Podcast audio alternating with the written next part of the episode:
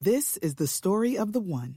As head of maintenance at a concert hall, he knows the show must always go on. That's why he works behind the scenes, ensuring every light is working, the HVAC is humming, and his facility shines. With Granger's supplies and solutions for every challenge he faces, plus 24 7 customer support, his venue never misses a beat. Call quickgranger.com or just stop by. Granger, for the ones who get it done. Do it. Hi, everybody, and welcome to episode 274 of the Professional Book Nerds podcast, presented by Overdrive. This is Adam, and I'm joined by Andrea. Hi, buddy. Hi. How you doing? Good. I didn't want to do another intro by myself, so I made you come in so you can talk with me. Okay, that's Uh, fair. yeah. Um, today's episode is going to be an interview I did with Alex London. Uh, he wrote a book called Black Wings Beating, which is all about high stakes falconry, and there's magic and all sorts of really cool stuff. Um, Like birds. yeah, like falcons, like, The people at like the zoo or like Animal Kingdom who hold their arm out. yeah, exactly. That that like caw. That's I don't. I don't know if that's what a falcon sounds like. falcon. I don't know. Is that That's it. It, mean, it in my screams falcon as it attacks its prey. every animal? Eagle, eagle, Ooh, like from Scrubs. There you Oof, that go. was all over the place. Um, no, I it was one of those, it's one of those ideas where when he explained it to me, I just looked at him like, "How did you think of that?" Um, but yeah, he tells tells this really crazy story about like he got to go do falconry as part of his research, so all sorts of cool stuff. Um, so that's the interview I did that in, in New York uh, a while ago, and his book is now out, so you can go get it. And it's a YA saga. It's the beginning of. Uh, it's the first one, so that's that. Um, how have you been, Andrea? How are you doing? She's pregnant. Still pregnant? Still pregnant. Yeah. Not not the first baby. Right- This no, is a new baby. Wow, Can That- you imagine? Quinn would be fully baked. Sorry if you don't want me telling your daughter's name to people, fine. but I mean, just a too name. late. My sister always does that. She never like when her kids were first born. They never she never wanted them to have like their names out on social media. And then all of a sudden, she just started sharing pictures on Instagram. I was like, I guess we're cool then. I guess, yeah. so, um, but yeah, you are still pregnant. Um, I get when- winded walking upstairs. So fun. Wow, when's that? When's that baby due? February 13th. That's so long from now. I know. And if she's anything like her sister, it'll be like the end of February. I'll be in my house by then. Mm. Well- May- maybe, God willing. maybe.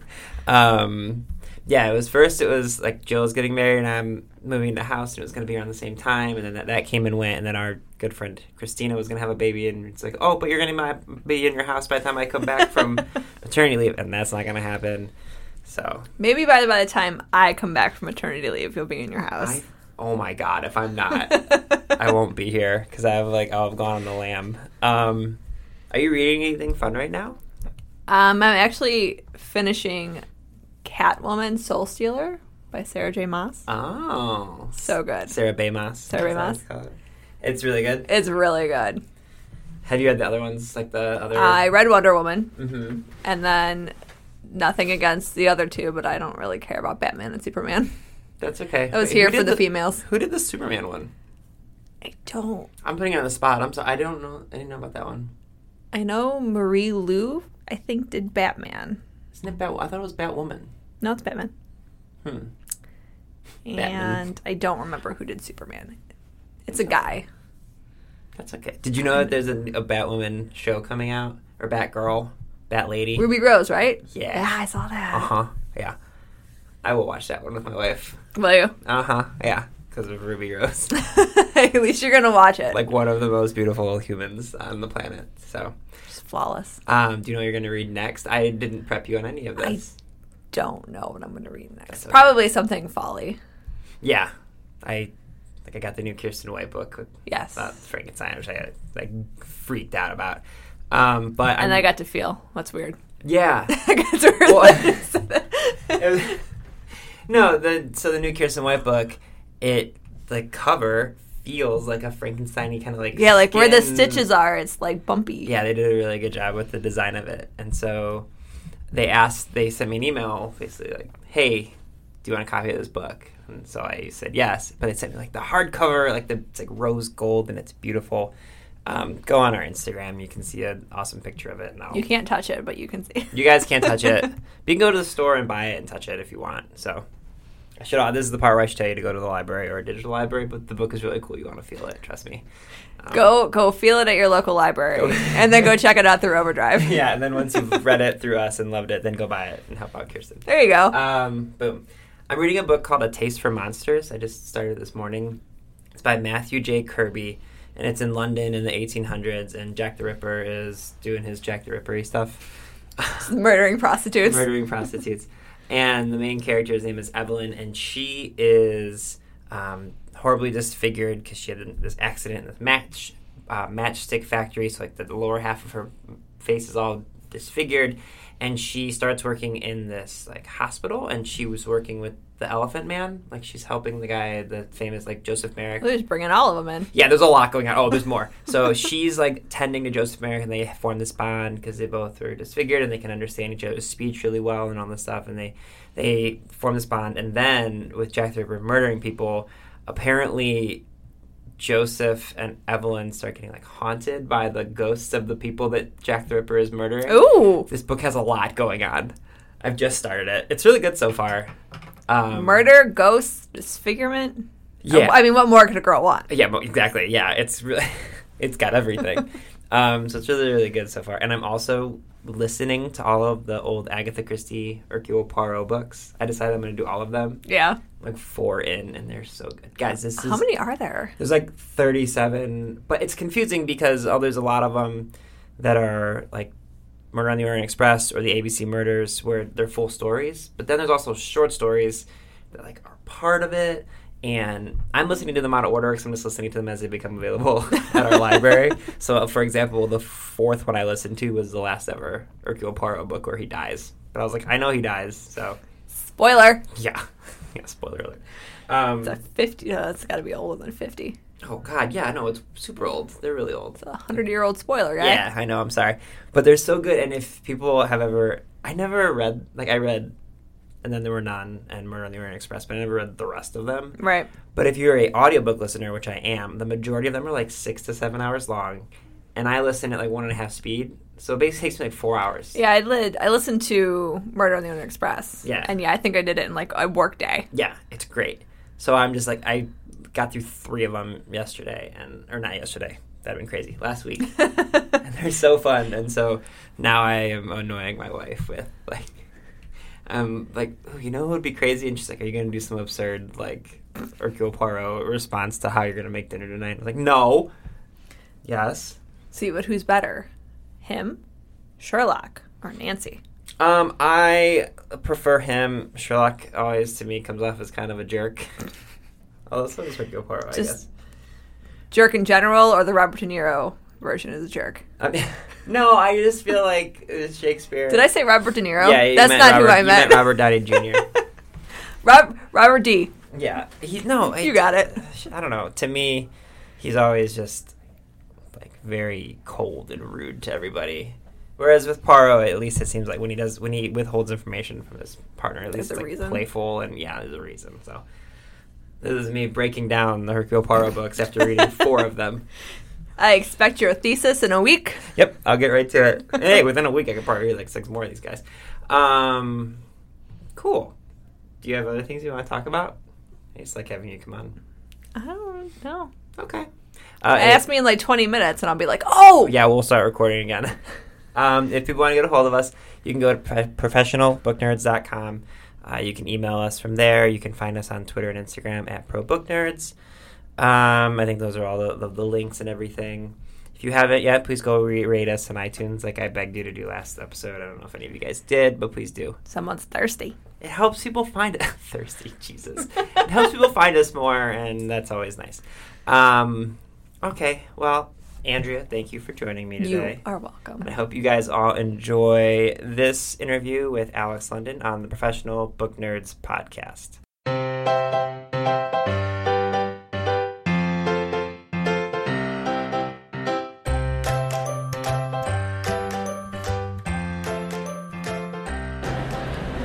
Hi everyone, it's Adam again, and today I am super excited to be sitting down at Book Expo America with Alex London, who has written a book, who has written books for readers of all ages, including his Wild One series, his wildly popular YA books, Proxy and Guardian, and his adult books.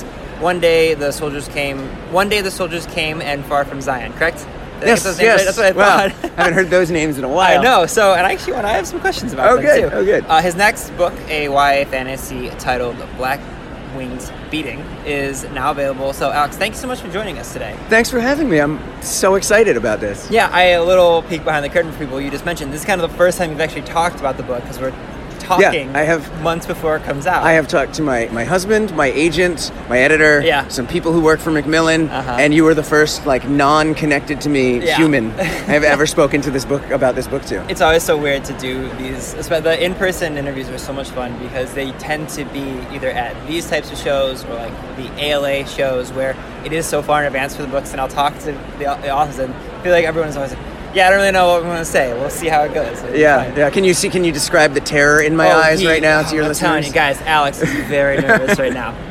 um, can you maybe kick, yeah, kind of kick us off by giving people an introduction to the book in case they haven't heard about it yet? Yeah, yeah. So Black Wings Beating, it's an epic fantasy set in a world of cutthroat falconry. Mm-hmm. Yes. Uh-huh. A world where birds are sacred, the economy, the religion, everything is kind of bird based. Yeah. Mm-hmm. And the top of that hierarchy in that society is falconers. Yeah. Uh-huh. People who hunt with birds, call them to their fists.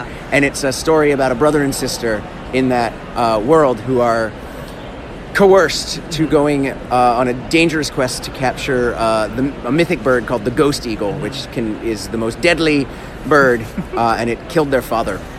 So- and they have to go on this quest to Yeah. Mm-hmm. capture this bird, and uh, they each go for their own reasons, and things are not what they appear Yeah. on this this epic.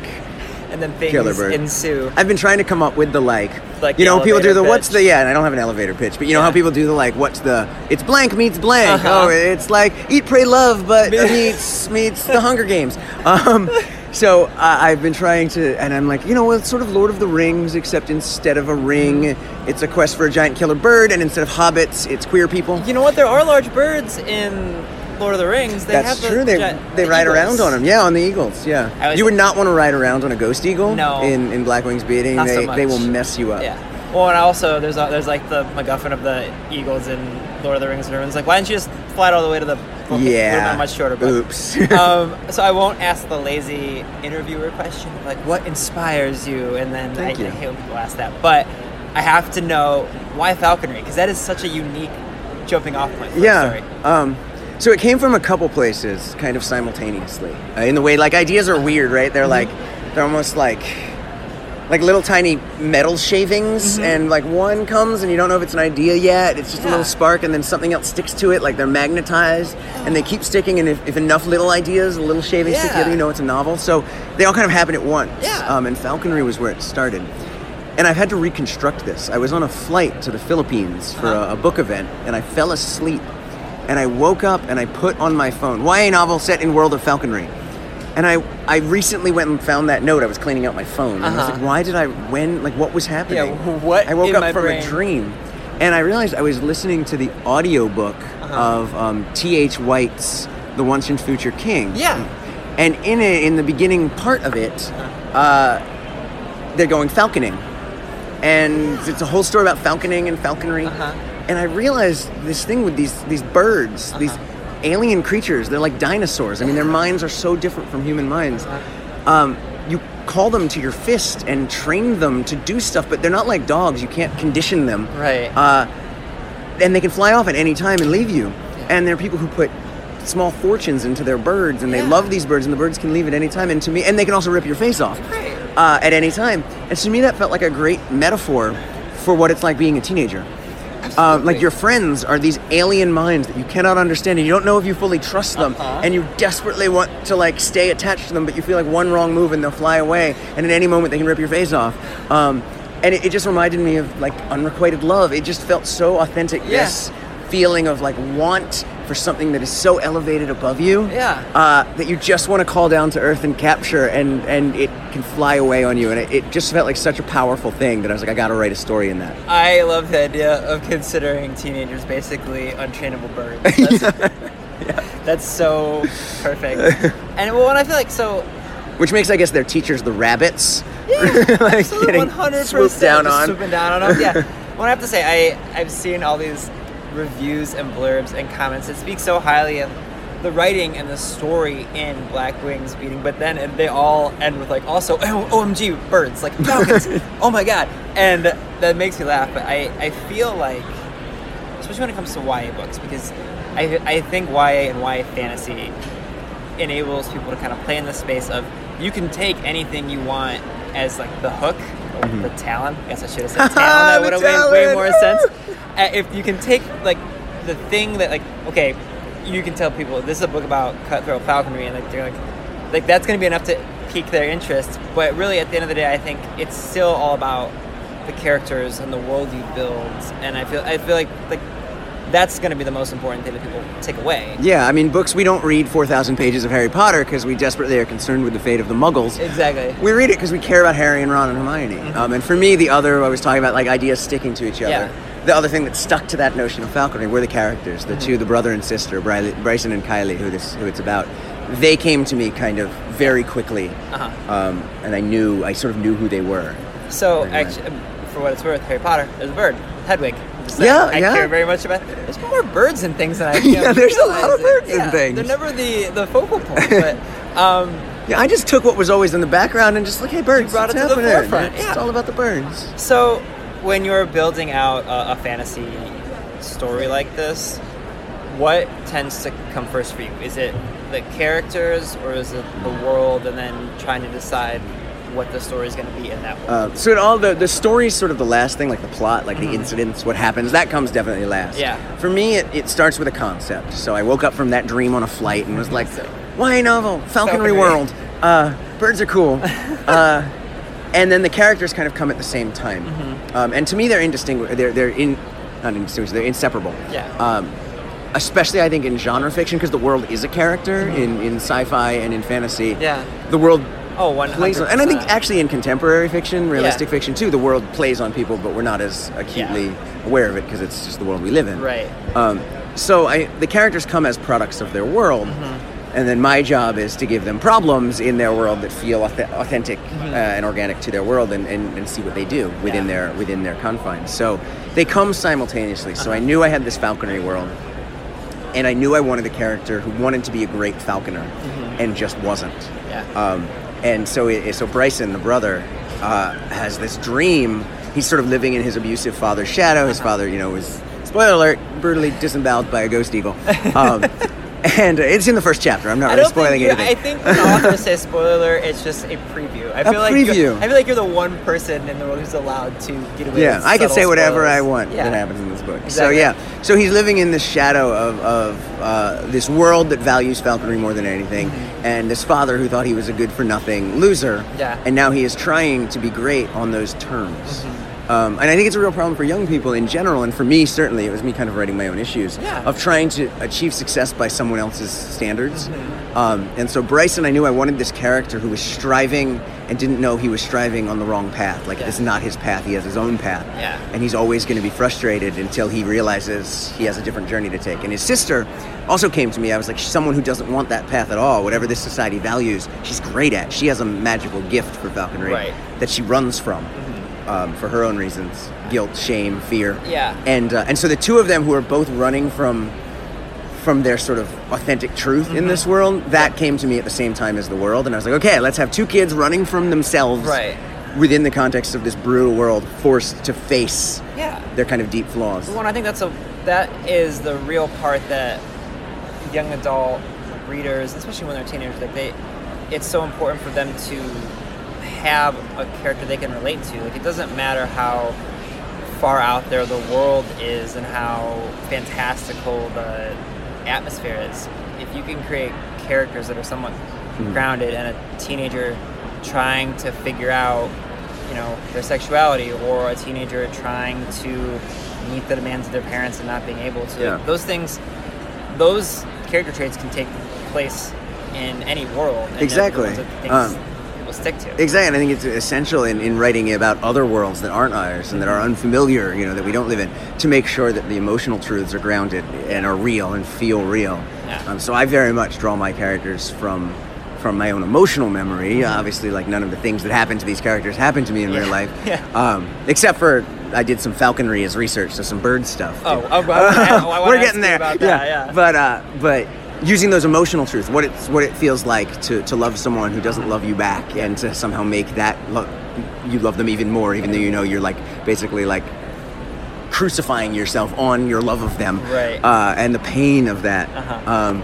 to feel like there's a a world that has these obligations on you that you just don't want, but you have to live up to. Everyone knows what those things feel like. Yeah. Uh, so I definitely dug deep into those truths. Spend a lot of time with my therapist talking about plot, talking about plot points in my books. Some people go to their editors. I went to my therapist. Yeah, it's great. I mean, I'm paying him to listen. Yeah. Might as well get some Yeah, work listen, done while we're in listen, there. this is all confidential for you, doctor. You can't say anything, Yeah. but I'm going to write all about this. Exactly, exactly. Well, it, it became a problem with this book because it gets into some deep, heavy emotional stuff that I didn't realize I was processing Mm-hmm. for myself. And I realized that my character dealt with it before I did. Yeah. So, like, he figured it out and got through it. And I was Yeah. at the end of the book and I was like, wait, now I guess I have to do this in my own life, is like Yeah. figure this stuff out. Well, and I think that's that's so interesting you say that. I, I feel like a lot of times authors do obviously draw on their own experiences, and it can be very therapeutic. I think it's a lot. It's very similar to comedians who, when they're doing their stand-up comedy acts, they'll drudge up stuff that could be construed as really difficult, and instead of just letting it bury themselves emotionally, they make it funny and they turn into their living. I, I feel like authors can do the same thing. Like instead of looking at anything that happened in your past, and being like, that's gonna just be baggage for me for the rest of my life. Like you can turn it into something powerful that can not only be therapeutic for you, but can help other people as well. yeah. And that that to me is fantastic. Um, okay, falconry. Yeah. I so you had the idea of okay, cut falconry, but what research went into this? So I started. I read a lot of books. I read about birds. I read about falconry. I read about the history of that. And like most cultures on Earth have at some point practiced falconry. so So, interesting. uh, the world in Black Wings Beating isn't based on any one culture. It's sort of all of them. Yeah. Uh-huh. Uh, and then my own fictional stuff. Um, but the equipment and the vocabulary is so fascinating. Mm-hmm. You call. I didn't end up doing this in the book because it got too confusing in the manuscript. But falconry equipment is called furniture. no way. So it's like, go get your falconry furniture. That's like the hoods and Eh? The the hoo- straps, and they're all called furniture. It's so cool. I Like, love what? the hood so much. Um, yeah, the hoods are great, and Yeah. they, they're they're beautiful. I'm hoping fans like make hoods. Oh, that would be amazing. I'm super excited about the fan art for this series. There's Yeah. a lot to play with. You hear that, fans? That's right. Go make out- art with my go- blessing. go out and make the Go art. out and make hoods. um, so then I did a lot of research and realized there's no way to do this without doing it. Right. So I found a, a master falconer, which is a thing. Uh-huh. Uh, to, to become a falconer in the U.S., you have to get a license. You have to Yeah. apprentice for a while. Um, you have to get a license to uh, capture birds Uh-huh. from the wild or buy them from a breeder, and you have a limited number that you can get each year to protect, you know, the, the hawk and falcon species. Right. And uh, so I found this guy in rural Pennsylvania, Mike Dupuy, uh, who has a hawk food business and breeds raptors. That is the has to be the best It's pretty cool. title of a job I've ever He does seen. so that he goes to Harry Potter fairs and Uh-huh. things and Renaissance fairs with his uh, like Eurasian eagle owl or his, and he does like a Hedwig demonstration about Harry Potter. you so he does kidding me? book related stuff. He's awesome. And he, he teaches falconers and talks about conservation. So I went out to his farm. I met his cast, uh, his cast of raptors. Oh my uh, God. falcons and hawks and owls. Uh, held a couple on my wrist, Uh-huh. and then he took his his uh, most tame one, JJ, uh, the Cooper's hawk, and we went outside, and I held a like severed up chicken leg Uh-huh. thing in my glove, and he put the hawk on my wrist, and he's like, "All right, toss your arm up in the air." Toss my arm, and the bird flies off my arm, goes up, circles around in the sky, settles on a tree, and he's like, "All right, hold your fist out and call to it." and this dinosaur swoops down from the sky and opens its wings just before hitting your fist and lands on it. And they weigh nothing. It's, I, it looked so big, and then Yeah. it gets on your fist and it weighs nothing. I was shocked. Um, and then it just, you know, tugged at the meat, and then I had to slip the meat away so it stays hungry. They call it keen. You want to keep it keen because it won't fly if it's not hungry. Uh-huh. And then do it again. You toss it up, and it flies. It was the coolest feeling in the world to call this creature from the sky and have it listen. Uh, I, I just, I, I, I've never felt a thrill like that before. I wish this was a video podcast so everyone could just see like my like He's- shit eating grin I just had. There's It's a like, giant smile. He's, he's there's I like a don't- little tears in the I'm eyes so a little bit. happy right now. so did you did you only get to do this once or did Yeah, you it was just do- one day. Uh, I want to do it again. He offered me to come back uh, to go hunting with him because Yeah. we didn't actually hunt anything. We tried to capture a hawk. He had a license for one left, and we saw one flying over. He's like, "You want to try and go get it?" I was like, Uh-huh. "Yeah, I do." So he took this trap with a little mouse in it and Uh-huh. he handed it to me. He's like, "When I say throw that out of the window of our truck," and we drove around these fields, keeping our eye on the hawk above to wait, but then we lost it in a in a tr- over the tree line So, okay, I will. Because because Um, they can see from thousands of feet up, Yeah. uh, so they could see the little mouse in the cage in Right. the field, and it would dive down and grab it, and it would get stuck So in the they're trap. so they're caught from the wild. So they're not like they don't raise Summer bred and summer are wild caught. Uh, the wild caught ones are called passage hawks, and the bred hawks. And there's only there's only a couple different. So there's only there's not like you can't just go and search for any type of hawk. Like there has to be certain hawks. And Well, birds they have that you can- different. They have different traits, different personalities Yeah. almost. Although I don't. I think personality is a weird word because I don't want to. I don't want to personify them. Yeah. One of the places the idea for this book came from is that um, their minds are so different from ours that I don't think we can apply human emotions, human thoughts. Like dogs have affection, right? Mm-hmm. Yeah. Like that's known, and dogs get sad, and dogs get jealous, and Right. they've done research about this stuff.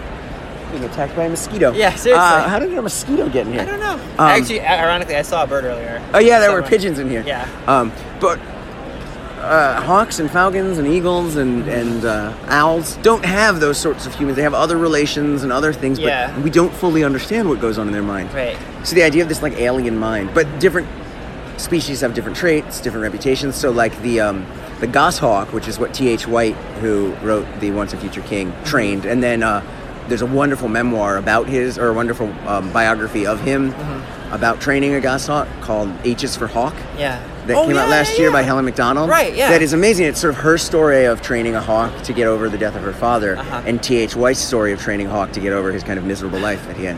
Um, and the goshawk is known as like the lunatic of the hawk, where they're like murderous, bloodthirsty beasts. They're Uh-huh. Yeah. known as, and then there's ones that are more gentle, and there's Uh-huh. sort of the kestrel is kind of known as the peasant's hawk. Uh-huh. Um, there's there's a nickname for the kestrel that is um, that I can't really say. It was a medieval nickname. It's a wind. I'll spell it, although that really doesn't. Uh, can I curse on this? Who's the audience? Um, It's called a wind. A different word for the act of intercourse. uh, okay. A- Okay. Yeah. A wind I- something. doer, something. except not do. Yeah. Uh, because that's how they fly, and they act. It's very weird. So there's all these Interesting. nicknames. There's all this lingo about these different animals. It's very cool. I could talk about this stuff all day. Oh, They're I could listen to Fascinating. you talk about this stuff. all Uh, day. this is incredible. I. This isn't the first time you've had animals featured in your books, though, right? Right, I first and a kid, a fifth grader, pointed this out to me about my Huh. book. She's like, "You have animals in like all your books. Why Yeah. is that?" And I don't know. Um, I think I'm just fascinated by we share the world with these other sentient beings. Mm-hmm. Yeah. and Well, and I think it's- a lot of the time, like, I, I'm a glass half full type of person, but I mean, so often you'll see people doing things, and you're just like, ugh, you know what? I, I just can't with humans today. I just- yeah. I just want to hang out with my dogs, or I just Yeah. want to go to, of of the woods and just like see some wild deer. And, like, Well, I, I also think we know often what it is to be human in contrast to like when we insult people we're like oh they're beastly or when Yeah. Mm-hmm. certain politicians want to dehumanize people they call them animals Yeah. it is uh, a brutal thing to do because we really only defined our humanity by oh we're not like Right. the other beasts so i think throughout time we have always used animals to define what is human Mm-hmm. um, and we define ourselves against them yeah. uh, and that's why people fight against the idea of like animal personhood. Like there's Yeah. trials about apes. Like are, are they Are they people? people, yeah. Um, and some people really resist recognizing them because then we lose a sense of well, what makes us so special. Yeah. And I think that relationship is fascinating to So explore. interesting, and I think that's why books like uh, like The Art of Racing in the Rain, or I think there's one called um, like Through the Eyes of a Dog or something. It's and people get these books all about how dogs are perceiving yeah. the human world that they're kind of in, and I feel like people are always fascinated because it is we. Like, I have two full-grown dogs who I love more than like.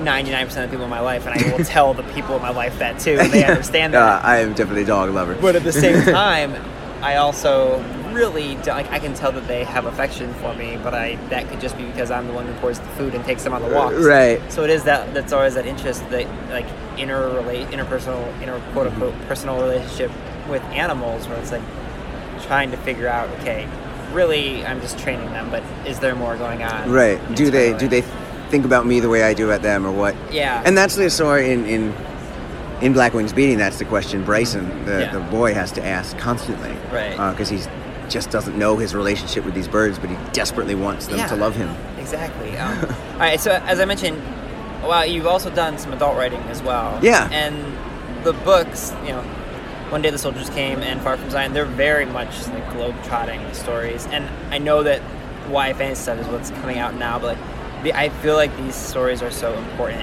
and very. They're both nonfiction. Yeah, I started as a journalist. I was just gonna say uh, they came from your uh, from a journalistic side of things. So one, do you still do the journalistic stuff in your life now? No, not really. Okay. Do you think that the journalism aspect of your life has influenced your writing? I know that it's wildly different. eh, But yes, journalism- absolutely, a hundred percent. Um, I never would have written for kids had I not been a journalist. Uh-huh. Uh, my beat was largely child soldiers, Uh-huh. um, and so I spent a lot of time with young people whose lives were kind of as epic as as any Yeah. Mm-hmm. thing Homer wrote. You know, uh, or he was an oral poet, but you Yeah, know, but anything anything- anyone anything wrote. he said. Yeah. um, That's a really good point. um, uh, and and I saw the role that stories played in their lives and storytelling, and their very difficult lives in, in most cases, um, and how stories were still a way for them to make meaning. Yeah. And I realized kind of that I didn't want to be writing about them anymore. I wanted to be writing for them. Yeah. So I never would have found my way. But I think as a, as a in terms of the craft of writing, I learned first of all I learned how to meet a deadline by being a journalist, which is Uh-huh. extremely helpful as a, as a novelist. Yeah. Um, and I learned how to just like produce, get the words out. Uh-huh. But I also learned how to take someone's real life and their lived experience and their setting and their emotion and turn it into words on a page. yeah. And so writing fiction is kind of the same thing, except instead of taking someone's real life, I'm taking an imagined life Yeah. and turning it into words on the page and making it feel true.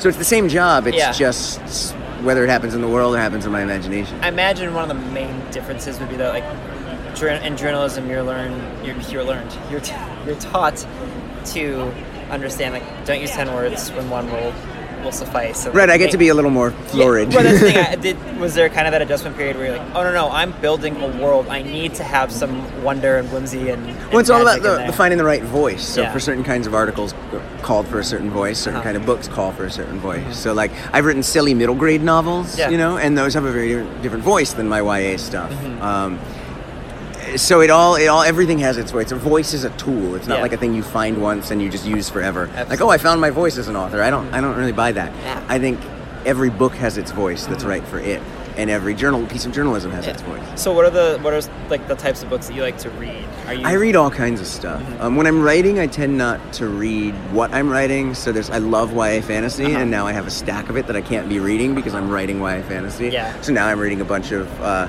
uh, adult fiction. But uh, uh, when I'm not actively writing like a new draft, then I'll read all the YA in middle grade that I've been missing. Uh-huh. Uh. and is that sort of a not wanting to see like another like a world that someone else is kind of building? It's while more you're I don't creating one? want someone else's voice in my head. Yeah. Um, That's interesting. just I, I don't want to accidentally parrot. I Uh-huh. mean, we're living in a golden age of young adult literature, and there's so many great writers writing great stuff. Yes. That like I don't I don't want to get intimidated by the brilliant writers who are writing brilliant books right now, and uh, I don't want to get distracted and be like start parroting their voices instead of my own. you know? Mm-hmm. Yeah, it, we are in an awesome time for YA, YA fantasy specifically. All you have to do, we're at Book Expo right now. All you have to do is walk around out in the lobby, and you see fifty foot posters for like people like Lee Bardugo and like Yeah. Marissa Meyer and all these people that are just Yeah. just monsters in the literary world, not just like the YA literary world. Yeah. Like, so I, I'm such a I will be a YA fantasy nerd Yeah. my entire life. It's a So pretty cool community to be a part of. I feel thrilled to be that's such- welcomed into they- it. I'm glad you said that because it abs- I I feel like the YA community and the YA fantasy community especially like going on Twitter and just seeing all of you all of you people all, all of you all of you authors Uh, yeah. it's horrible. no, It's no, so but it good. is. They're all of us people. just seeing all of you guys interact with each other and I just love the way that especially YA fantasy authors tend to lift each other up like It's, I mean, it's, it's books, it's books is a tough business, right? Yeah. Like asking someone to shell out 18, 20 dollars Yeah. for a story you made up in your head, usually Uh-huh. sitting in your underpants. Like, Yep. Uh-huh. uh, that's a lot to ask for someone and it's hard. Um, so we really do all sort of lean on each other and Yeah. let it, when it's easier to take risks also knowing that you've got people have got your back. Uh-huh. I, I don't even think 10 years ago I could have published Black Wings Beating if the community wasn't around now doing what it's doing. Yeah. I mean, I've got a queer hero in a, in a genre Absolutely. fantasy novel for teens. Yeah. Um, and it's not about his queerness, it's just that's part of his identity. Yeah. And uh,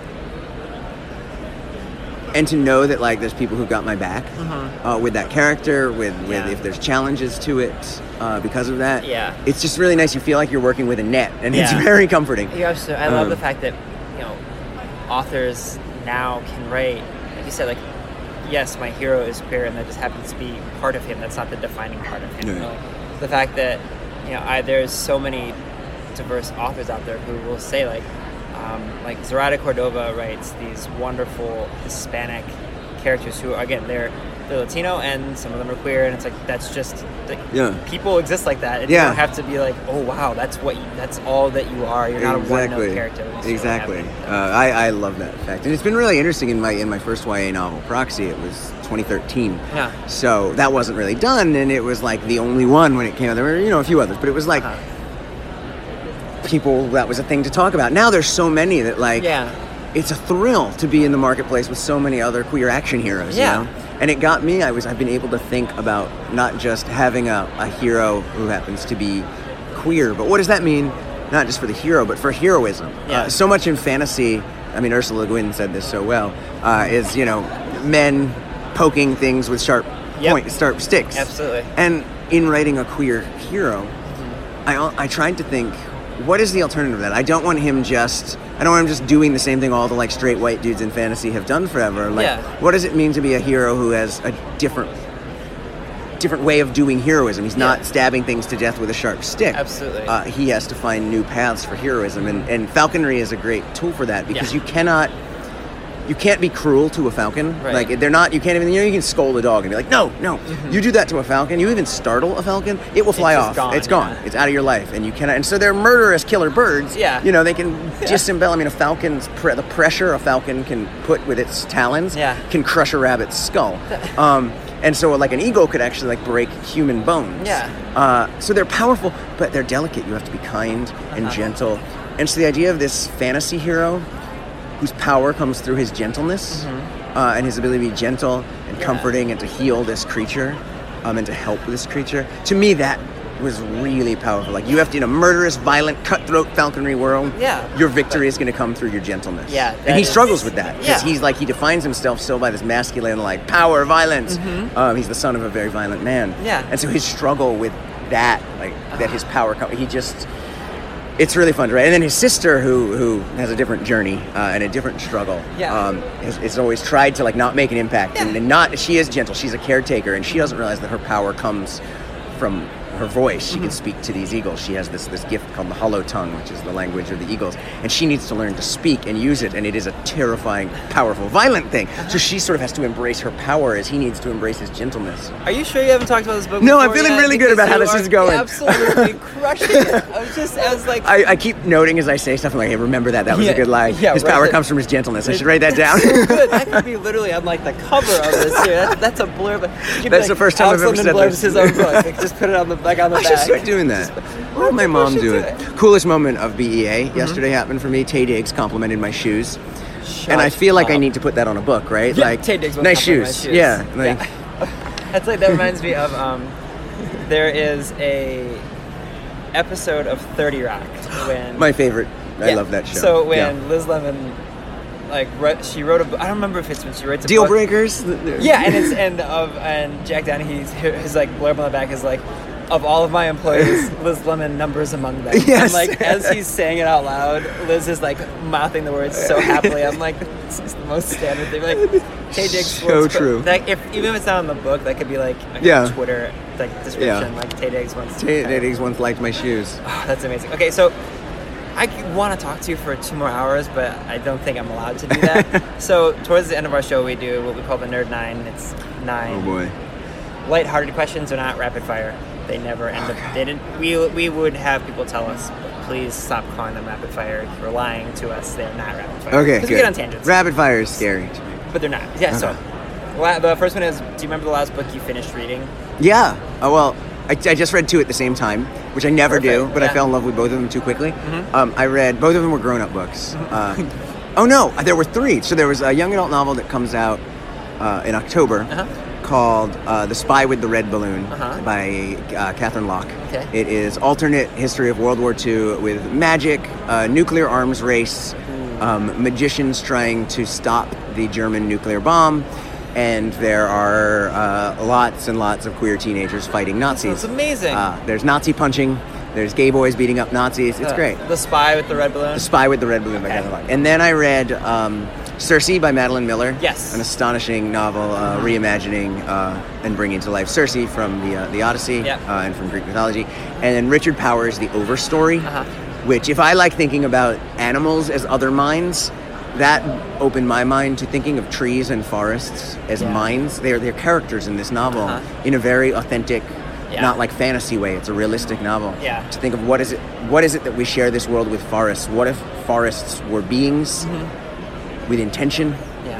with ideas, and with with a future? That kind of reminds Oh. me of um, And it was amazing. Uh, the Naomi, that overstory. kind of reminds me of uh, Naomi Novik, Naomi Novik's Uprooted. It's a very much a fantasy novel, but like the quote unquote villain for much of the novel, you think is the forest, is trees that Uh, are like out to get humans. I've never and read that one. it's- It's, re- it's really good. Um, do you have a favorite place to read?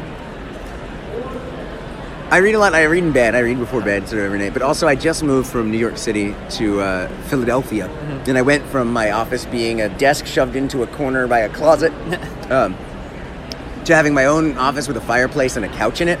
Oh. So it's um, and a view over the trees, where sometimes hawks land. One hawk specifically is perfect. uh, will land outside my window and just stare at me writing. I was like, yes, okay, I guess I was meant to live here Yeah. and write this book. Um, and so I will lie on this couch in front of the fireplace, even when it's not lit, when it's like 90 degrees out. Mm-hmm. Yeah. I'm like, I'm lying in front of the fireplace. I don't Uh-huh. care that it's not on. I am reading this book, and it's so We- that's my I'm, favorite. I'm telling you, you're actually gonna have to come to our office in in, oh, in uh, Cleveland because we have where it's two stories and the top story is a lot of glass and there's this like li- we're right by what Cleveland we call the Metro Parks. It's like our huge forest wonder. Like Cleveland has this amazing amount of nature that people don't realize. And because of that, we have all these hawks and stuff, and they routinely ra- land like just outside of our CEO's office. so he'll be just doing work, and you'll just see this, literally, like you mentioned, a dinosaur landing. And I'm like, and he doesn't even like flinch anymore. He's just Yeah. like, "Yeah, that's what it is. Apropos of nothing. Okay. Yeah. Um, do you remember the book that kind of made you, made you fall in love with reading? Yeah, it's ironic. Well, there were 2 Mm-hmm. Um, there was in fifth grade, um, Brian Jake's Redwall. Uh, the Talking Mice, animals were Mm-hmm. Yes. part of it. That was the first book I ever loved. When I thought I wasn't a reader, that Yeah. book made me a reader.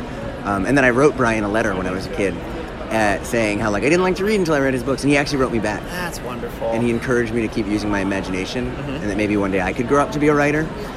he nailed it. And so that gave me the idea. Yeah. Uh, and then the other one was in seventh grade when I was a frightened, closeted gay teenager. Um, I read what I thought was my first ever queer novel. Mm-hmm. And it was uh, uh, the first time I ever saw myself represented in a book. And it wasn't like a sad book about people getting beaten up or being Right. kicked out, it was a space adventure book. It was Ender's Game. By Orson Scott Card, and I truly believed that this was a gay novel about these two boys, Ender and Bean, in love with each other, and Mm-hmm. Right. it, it probably saved my life. Yeah. Um, it was the first time I saw myself as having a, that I could be the hero of a story, that I Uh-huh. could have space adventures. And of course, later when I learned later in life about his homophobia, I was shocked and horrified. Mm-hmm. Yeah. And it taught me a really valuable lesson. One, it made me want to write fantasy and sci-fi and put gay characters in that, Mm-hmm. Yeah. that didn't have to be invented by the reader. yeah. But also, it showed me that great books are smarter than their authors. Um, so obviously, he did not intend for those characters to be read as gay, but I needed them to be. So Yeah. I put myself into them, and so I, I think great books leave space for their readers to bring what they need. And I hope at my best moments, my books leave room for people to bring what they need into them, and that they know more than I do. Love that. Um, okay. Do you have a place you would like to travel that you have not yet been to? I have always wanted to go to Japan. I've been to the airport, and that's it. I've never left the airport. It's like transiting through. Uh-huh. Yeah. I really want to go to Japan so badly. Do you have a favorite holiday to celebrate?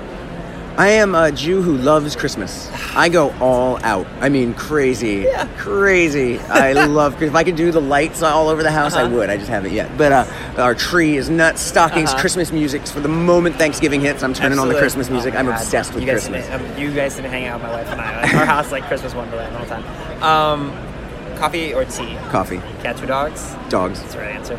I'm a dog person. My co-host who's not here is a cat person. So this is our eternal struggle. This is why we can Well, because never be having a like- dog is like having a best friend. Yeah. Having a cat is like having a strange roommate who poops in a box. Yeah, exactly. I agree. Uh, do you have a favorite food? I couldn't possibly pick. Um, uh, I, I, t- t- ah, I couldn't pick. I, I, I- Ja- okay, how about this? Do you have a favorite meal? um, if Like I could bre- breakfast, lunch, yeah. dinner? Oh, breakfast or dinner. I skip lunch a lot. Um, Okay. so if I could do like Chinese food Mm-hmm. or Thai food and pizza, followed by freshly baked chocolate chip cookies, Nice. That would be paradise. I had some spectacular Thai curry last night, and I was very happy with that. Uh, if you could have dinner with one person alive or dead, who would you pick? Oh man, that is tough. Uh, I would love to sit down and have. Is it dinner or just a conversation? What are we Either- doing? Either one. You could do both. Or a drink. I would say all three. If I could have a cocktail with either James Baldwin or Ursula Le Guin, yeah. that would be amazing. Those are fantastic. All right, last question for you. What do you hope readers take away from reading Black Wings Meeting? I would not presume to tell them. Wow, I love that. No one has ever said that. That's fantastic. Actually, Uh, actually, I'd have a different answer though too. you can uh, do you 10 wanna- copies. Perfect. this was a blast, Alex. Thank you so much for joining us. Oh, it was so my pleasure. Readers can sample and borrow the titles mentioned in today's episode from Overdrive.com, and our library friends can add these titles to their collections and marketplace. It is Ryan here, and I have a question for you. What do you do when you win? Like, are you a fist pumper? A woohooer, a hand clapper, a high fiver. I kind of like the high five, but if you want to hone in on those winning moves, check out Chumba Casino. At chumbacasino.com, choose from hundreds of social casino style games for your chance to redeem serious cash prizes. There are new game releases weekly, plus free daily bonuses. So don't wait. Start having the most fun ever at chumbacasino.com. No purchase necessary. VGW Group. Void were prohibited by law. See terms and conditions. 18 plus.